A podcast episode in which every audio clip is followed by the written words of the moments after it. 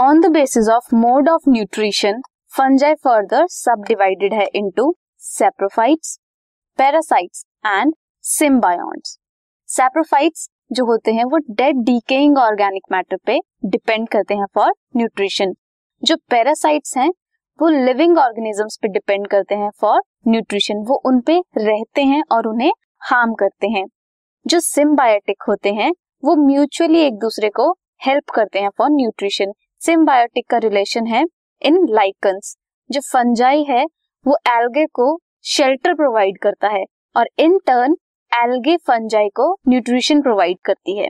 On the basis of morphology mode of spore formation and fruiting bodies ये further subdivided है into phycomycetes ascomycetes basidiomycetes and deuteromycetes इनको detail में study करते हैं.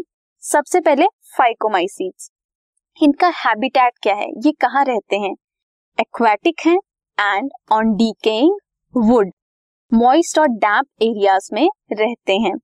Nutrition they are parasitic in nature means वो किसी organisms पे रहकर उनसे न्यूट्रिशन लेते हैं।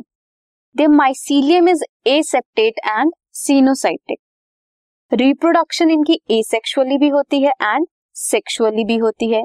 जो एसेक्सुअल रिप्रोडक्शन है, वो होती है बाय जूस्पोर्स जूस्पोर्स मोटाइल होते हैं and in some cases by aplanospores जो नॉन मोटाइल होते हैं. ये स्पोर जो प्रोड्यूस होते हैं, ये एंडोजीनसली प्रोड्यूस होते हैं इन स्पोरेंजियम सेक्सुअल रिप्रोडक्शन में जाइगोस्पोर फॉर्मेशन होती है by fusion of two gametes two gametes क्या हुए? मेल या फीमेल ये आइसोगैमसली भी प्रोड्यूस कर सकते हैं और एनाइसोगैमसली भी प्रोड्यूस कर सकते हैं।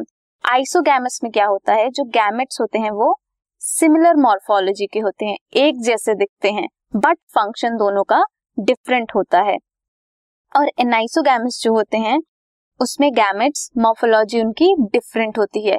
एक साइज़ में छोटा हो सकता है और एक बड़ा हो सकता है। ये देखते ही डिफ्रेंशिएट कर सकते हैं। इनका भी फ़ंक्शन डिफरेंट होता है। इसका एग्ज़ाम्पल है म्यूकर राइजोपस और एल्ब्यूको और और भी ज़्यादा हैं। जो राइजोपस है, जो आपने ब्रेड के ऊपर मोल्ड प्रोडक्शन देखी होगी दैट इज़ ऑल्सो फंजाई यहाँ पे राइजोपस का स्ट्रक्चर है, आप देख सकते हैं। ये स्पोरेंजियम है, यहाँ पे स्पॉ फॉर्मेशन होती है। और जो एल्ब्यूगो है, वो पैरासिटिक फंजाई है ऑन मस्टर्ड मस्टर्ड को वो हार्म करती है. नेक्स्ट कमिंग टू एस्कोमाइसिट्स इनका सेलुलर ऑर्गेनाइजेशन मल्टी सेलुलर भी है एंड यूनिसेलुलर भी है. मल्टी सेलुलर का एग्ज़ाम्पल है पेनिसिलियम और यूनिसेलुलर का यीस्ट या फिर सेक्रोमाइसिस यीस्ट का एग्ज़ाम्पल है. न्यूट्रिशन कैसी है इनकी? सेप्रोफाइटिक डीकम्पोजर्स भी होते हैं. पैरासिटिक इन नेचर भी होते हैं. एक न्यू टर्म है, ये कॉप्रोफिलस भी होते हैं। कॉप्रोफिलस क्या होते हैं? दैट ग्रोज ऑन डंग गोबर पे ग्रो करते हैं। Their mycelium is branched and septate reproduction is asexually as well as sexually asexual spores produce होते हैं, कैसे?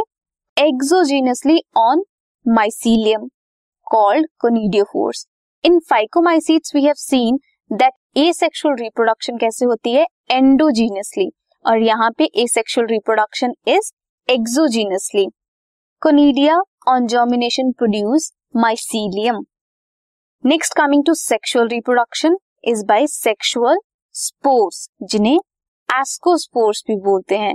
Where are they produced produced endogenously in the sac of fungi asci इसकी वजह से इसे सैक फंजाई भी बोलते हैं। ये एस्काई जो हैं they are arranged in ascocarps ascocarps are actually fruiting bodies इसके एग्ज़ाम्पल हैं एस्पर्जिलस क्लेविसेप्स न्यूरोस्पोरा ये यूज़ होते हैं in various biochemical and genetic purposes और works morels and truffles these are delicacies these are edible in nature so हम इन्हें खा भी सकते हैं और ये बायोकेमिकल और जेनेटिक वर्क में भी यूज़ होते हैं। This podcast is brought you by Hubhopper Shiksha Abhiyan अगर आपको ये पॉडकास्ट पसंद आया तो प्लीज़ लाइक शेयर और सब्सक्राइब करें और वीडियो क्लासेस के लिए शिक्षा अभियान के यूट्यूब चैनल पर जाएँ।